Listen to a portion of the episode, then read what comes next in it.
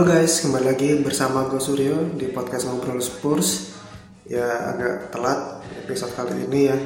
Lagi beler gue, jadi apa namanya Teragak terhambat buat ininya. Ya gue juga gak nyaman ngobrol dalam kondisi beler gini ya. Bentar pilek sama tenggorokan gak enak. Yaudah, jadi semoga dengan kondisi gue yang beler ini Gue masih bisa ngomong dengan waras Dan durasi juga bisa terlalu lebih singkat dibanding biasanya jadi gue mau coba ngerapel yang gue ketinggalan pertandingan melawan Southampton kemarin ya. Sama nanti sekalian gue bakal bahas preview lawan Bayern Munchen. Uh, temanya buat episode ini dua itu aja. Jadi uh, lawan Southampton kemarin kita uh, menang ya 2-1 di kandang. Ya akhirnya menang. Dan ya ini sebenarnya pertandingan yang tidak mudah ya. Berat banget ya. Jadi apa namanya ini sangat sangat bagus ya menurut gue ini kemenangan paling penting Tottenham musim ini ya sejauh ini. Dibanding lawan Crystal Palace ini sih paling penting buat kemenangan Tottenham kali ini. Karena ini seperti menegaskan uh, mentalitas kita ya di tengah hasil-hasil buruk yang sudah kita lewati sebelumnya ya. Jadi uh, sebelumnya itu kita kalah lawan Leicester City terus di tengah pekan kita kalah lawan Leicester terus akhirnya kita di uh, akhir pekan bisa menang lawan Southampton dengan skor 2-1 ya. Di sini uh, skornya memang tidak mencerminkan apa namanya? Maksudnya uh, ini tidak bukan tidak mencerminkan sih apa ya? Ya sebenarnya memang menggambarkan tidak mudah ya. Apalagi kita dengan 10 orang pemain. Jadi sekali dibahas juga di key moment ini ada pertama tuh Serge Aurier ya. Jadi Aurier di 30 dia dapat kartu kuning kedua ya. Kartu kuning pertama ini mungkin agak sedikit bodoh ya. Jadi uh, apa namanya kejadian pertama kenapa ya? Kok gue lupa tuh ya? Pokoknya dia tackle dua kaki ya itu kartu kuning jelas. Kejadian kedua ini sebenarnya agak-agak gimana ya? Agak-agak uh, agak-agak ambigu sih ya sebenarnya jadi bola udah keluar lapangan duluan tapi hakim waris tidak menganggap bola keluar. Selanjutnya Aurier ya kayak ini gol aja gol siapa sih itu. Si main sayapnya si Southampton itu jadi di senggol dia dapat kartu kuning kedua agak-agak agak-agak jahat sih ya menurut gue ya itu buat Aurier tapi dia dia menerima dan langsung keluar ya. Nah, Pochettino juga tidak di maksudnya setelah Aurier keluar juga pakai gesture apa-apa tapi dia uh, di akhir pertandingan di konferensi pers dia ngomong dia merasa Aurier nggak layak dapat kartu merah gitu. Sebenarnya gue bilang layak gak layak sih sebenarnya lebih mempertanyakan ke konsistensi wasitnya ya. Maksudnya ketika Aurier melakukan hal itu atau main-main Tottenham melakukan pelanggaran seperti itu uh, saya tidak segan buat kasih kartu. Sedangkan kalau gue perhatikan tuh Southampton beberapa kali melakukan pelanggaran serupa ya tapi bahkan diopolin juga enggak gitu. Emang masalah Inggris sih suka rada-rada sih makanya nggak heran kalau lagi turnamen-turnamen kayak World Cup atau Piala Eropa itu nggak ada dibawa atau ada dipanggil ya, ya kualitasnya emang ya mungkin kalau protes gue sama orang-orang Eva kayak bro udah bro wasit itu dibenerin lagi lah yang serius gitu supaya lebih bagus lagi ngawasininnya ya tapi tapi uh, habis itu jadi um, uh, sebenarnya pengaruhnya cukup besar ya kartu merahnya Korea jelas kita main 10 pemain dari menit 30 satu jam kita main dengan 10 pemain kondisi itu kita sedang unggul satu kosong. Jadi kita emang kalau perhatiin di awal pertandingan uh, Southampton bisa menekan banget ya menekan Spurs banget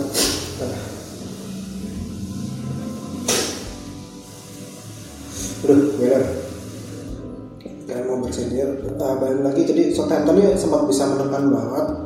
Uh, kita sempat agak kesulitan. Sebenarnya nggak kesulitan juga sih lebih ke terbuka banget pertandingan ya jual beli serangannya.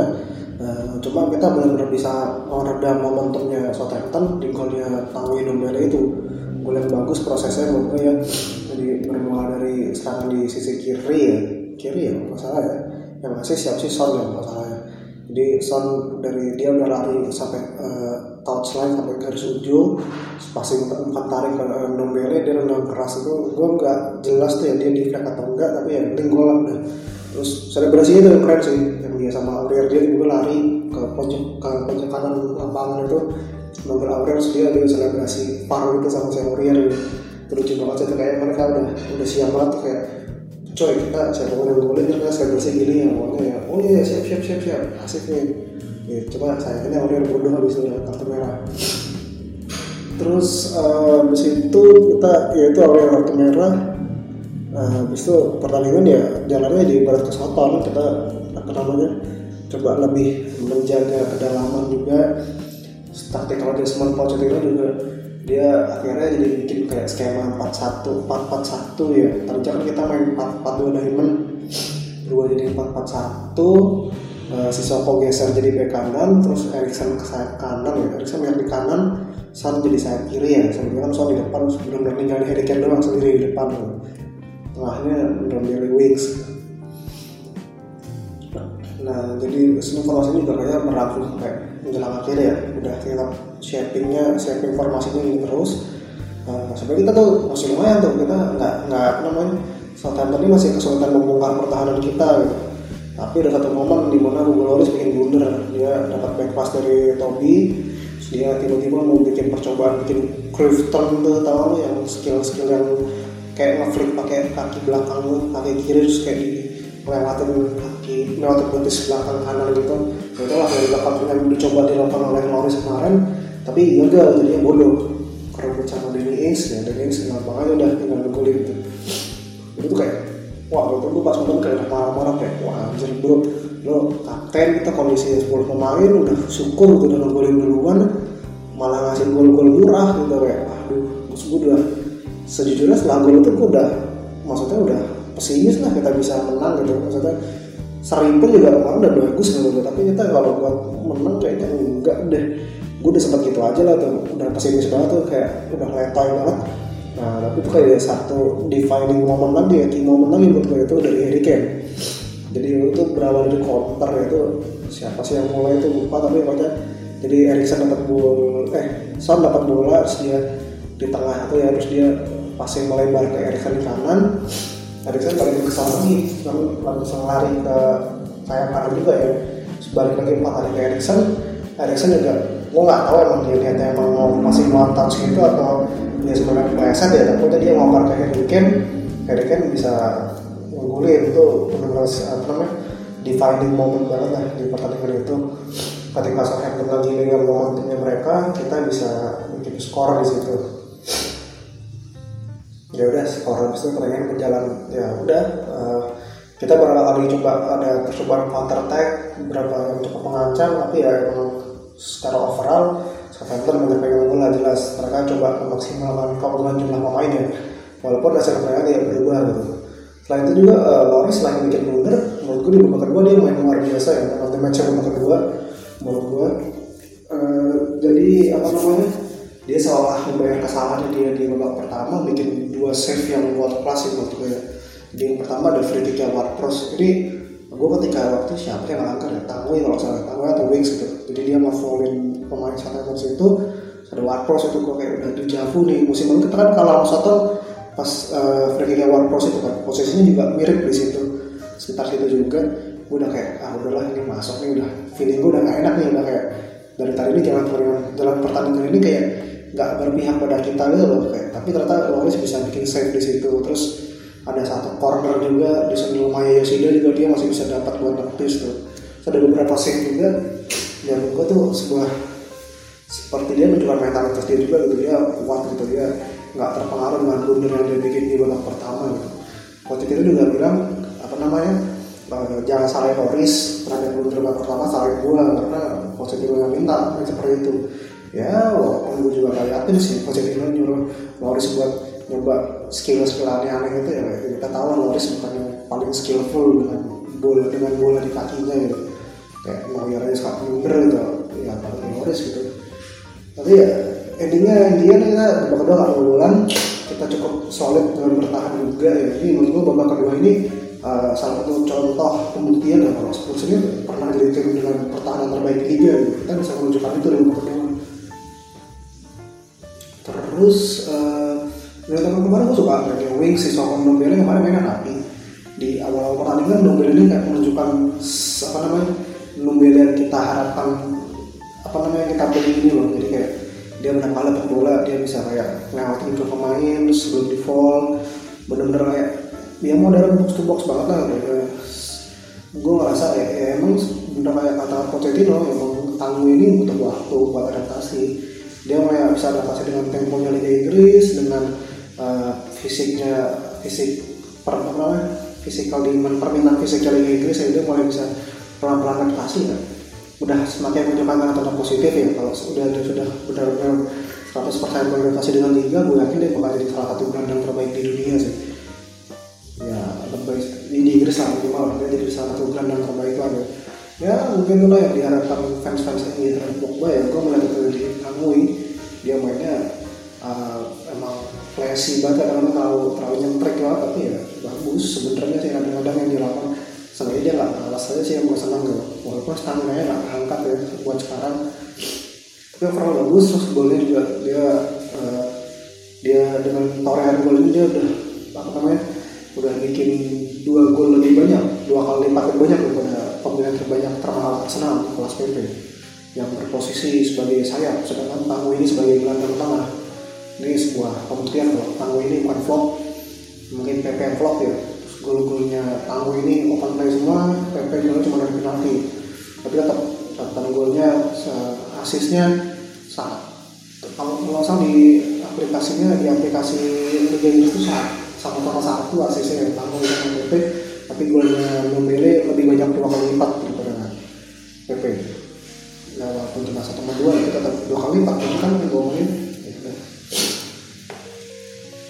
uh, Wings juga semakin tajam juga ya semakin rapi permainannya. Bisa mulai ngatur tempo juga ya. Kemarin memang ada sedikit handicap ya ketika kita main 10 pemain tapi ya overall dia main solid juga. Bisa apa namanya nambah orang juga buat bertahan ya oke sih secara overall. Terus juga mungkin satu lagi yang mau gue bahas adalah si Soko. Uh, jadi apa namanya kemarin sebenarnya si Soko ini juga menunjukkan suatu hal yang kurang dari Aurier gitu jadi Aurier nih gue kalau bilang Aurier ini dia lebih kan bagus. Dia quality quality quality player lah. Dia defense-nya nggak jelek ya. Gue nggak bilang dia paling oke okay, tapi dia nggak jelek. Dia punya jumping power juga. Dia kan emang badannya pendek tapi kalau gue suruh duel udara dia uh, lompatannya tuh ada. Suruh lompat ada. Larinya juga ada masih cepat juga. Terus cukup lincah juga buat terus bisa lewatin pemain juga bisa crossing juga bisa shooting juga. Sudah dia ya cukup lengkap cukup komplit buat seorang fullback ya tapi yang kekurangan satu yang kemarin menunjukkan si Soko itu Aurel ini kurang dalam hal konsentrasi dan pengambilan keputusan.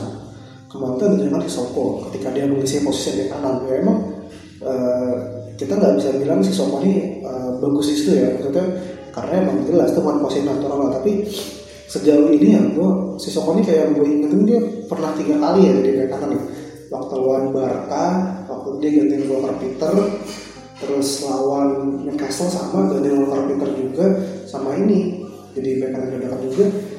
Dan tiga-tiga ini menurut si Soko menampilkan permainan yang bagus itu? Maksudnya dia dia tuh main simpel banget menjalankan tugas apa yang seharusnya dilakukan aja. Dia nggak kasih ruang dia uh, tutup ruang buat winger-wingernya main lawan. Terus dia kalau bisa tackle tackle kalau ya dia cukup bayangin aja. Terus jangan sampai kecolongan. Terus dia konsentrasi jangan sampai dia bikin fall fall nggak penting. Terus dia naik ketika dibutuhkan ya sederhana itu. Ya, ya emang si Sokonya bukan buat class player tapi dia pemain yang bisa mengeksekusi permainan permainan sederhana secara sempurna gitu menurut gue ya. Ya itulah mungkin yang kalau uh, harusnya aware contoh si Soko hal itu. Ketika Aurier bisa uh, tampil lebih konsisten ya dengan ketika Aurier bisa tampil lebih konsisten ya dengan pengambilan keputusan dia dengan konsentrasinya dia gue yakin ya dia bisa jadi salah satu bek kanan terbaik lah gitu. Dan satu lagi mungkin yang bahas ya ini soal yang penting lagi ya seperti yang bilang di awal ini menunjukkan mentalitas kita sebagai tim top gitu ya. Karena kita kondisi lagi tren pertandingan hasil hasil buruk kita main 10 pemain tapi kita masih nggak menang gitu. Bahkan kita mencetak gol kedua dengan kondisi kita bermain udah 10 pemain gitu. Jadi ya ini hal yang positif. Loh. makanya gue bilang di awal tadi ini hasil yang kemenangan terpenting musim ini ya. Ini kalau Jermain Jonas bilangnya season defining match ya. Ya emang gue setuju. Jadi ini ya inilah mentalitas yang harus kita tunjukkan kita tunjukkan kita pertahankan sampai akhir musim. Kalau kita bisa uh, pertahankan mentalitas yang seperti ini terus mungkin kita bisa finish yang kedua gitu. Mungkin kalau buat juara kita agak mimpi tapi sebenarnya kita peringkat tiga lah bisa lah. Terus FA Cup masih bisa lah Liga Champions juga kayaknya masih bisa final lagi deh. Gitu aja sih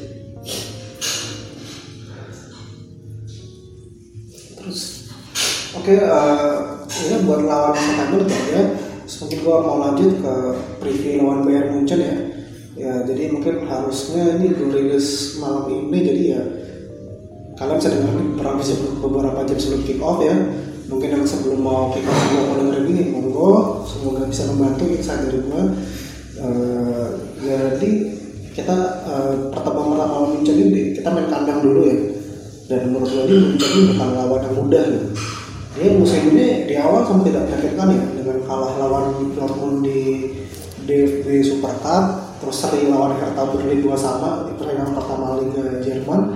Tapi sisanya dia uh, bisa mempertahankan tren positifnya mereka ya.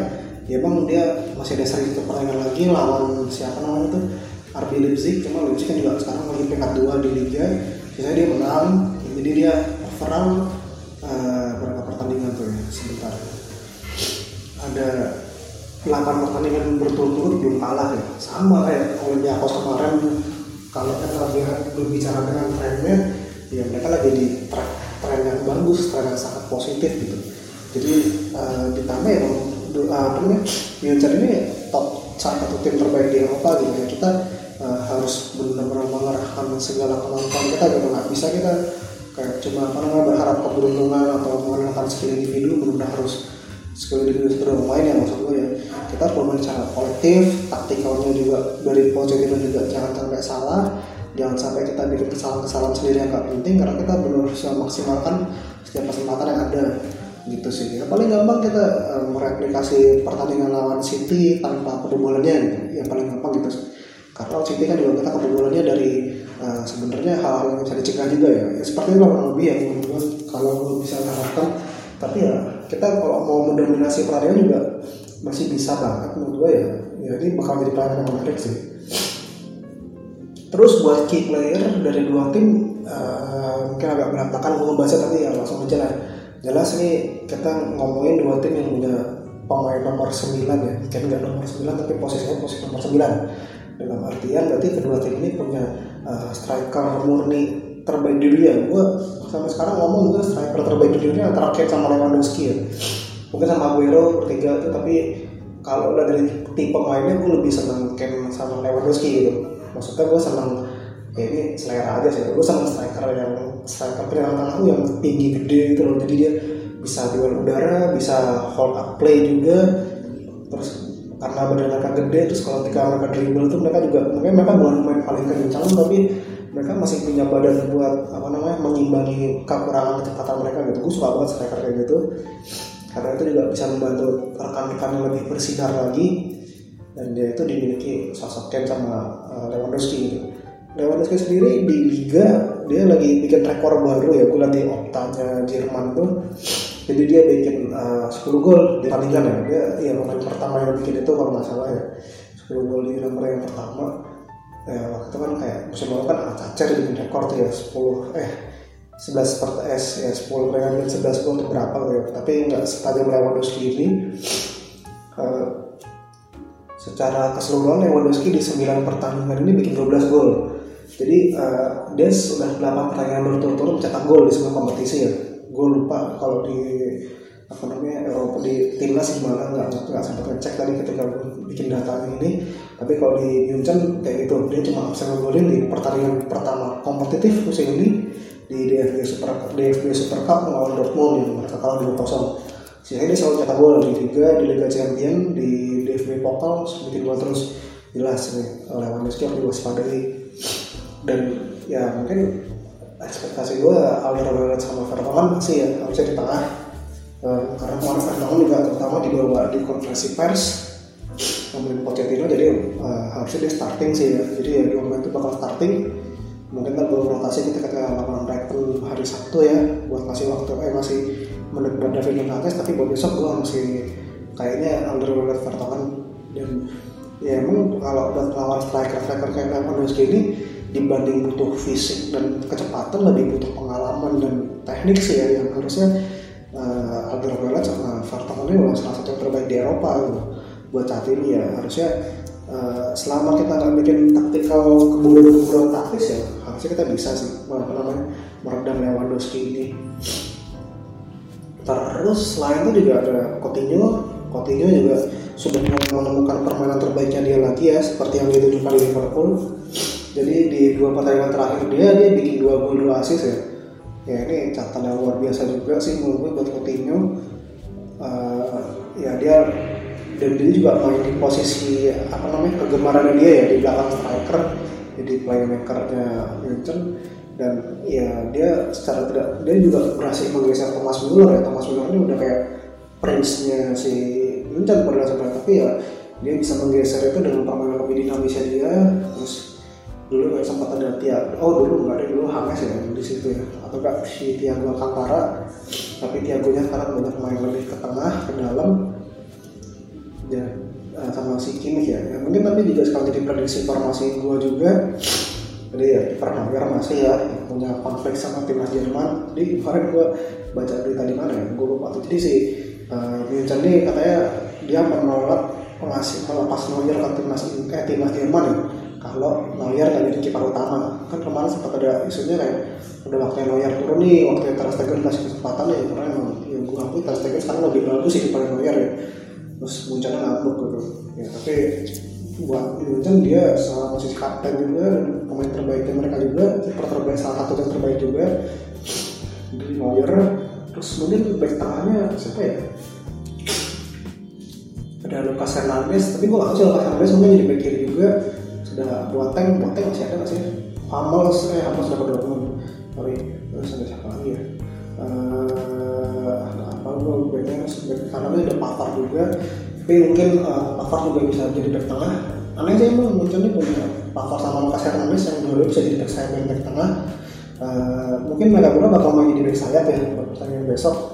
Karena ya biar supaya si uh, Joshua Kimmich-nya bisa balik ke tengah sama Thiago Alcantara terus uh, di belakang striker menurut gue yang main tuh bakal ada si Coutinho tadi, Sergio Gnabry sama si Kingsley Coman.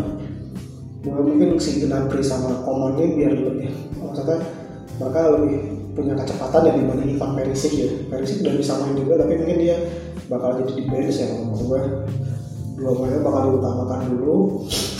Terus depan Lewandowski ya terus ya ya Sergio Gnabry juga jadi main main kunci juga sih buat Munchen sama si Thiago Alcantara di tengah ya kalau kita nggak bisa meredam mereka berdua ya kita nggak uh, bakal bisa megang tempo permainan gitu.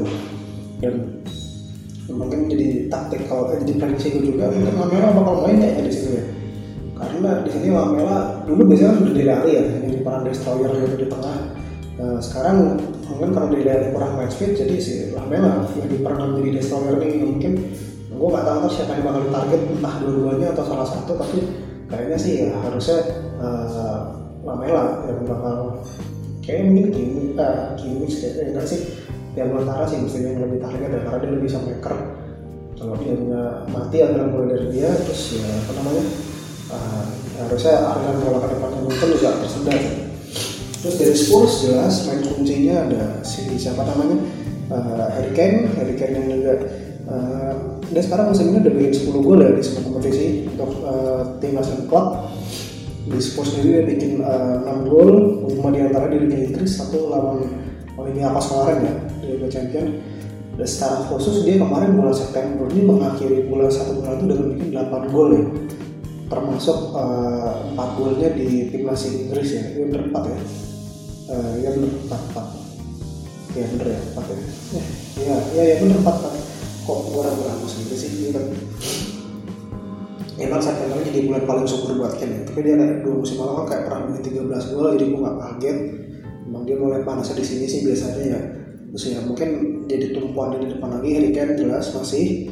Terus uh, Son juga kayaknya Son juga masih starting ya. Kemarin dia cuma main 60 menit lawan Southampton terus mungkin Lamela juga bakal main di sini ya nah terus uh, gue masih nggak masih entah ngeraba-raba ya Spurs ini bakal main dengan 4-3-3 atau uh, entah diamond lagi atau entah 4-5-1 ya.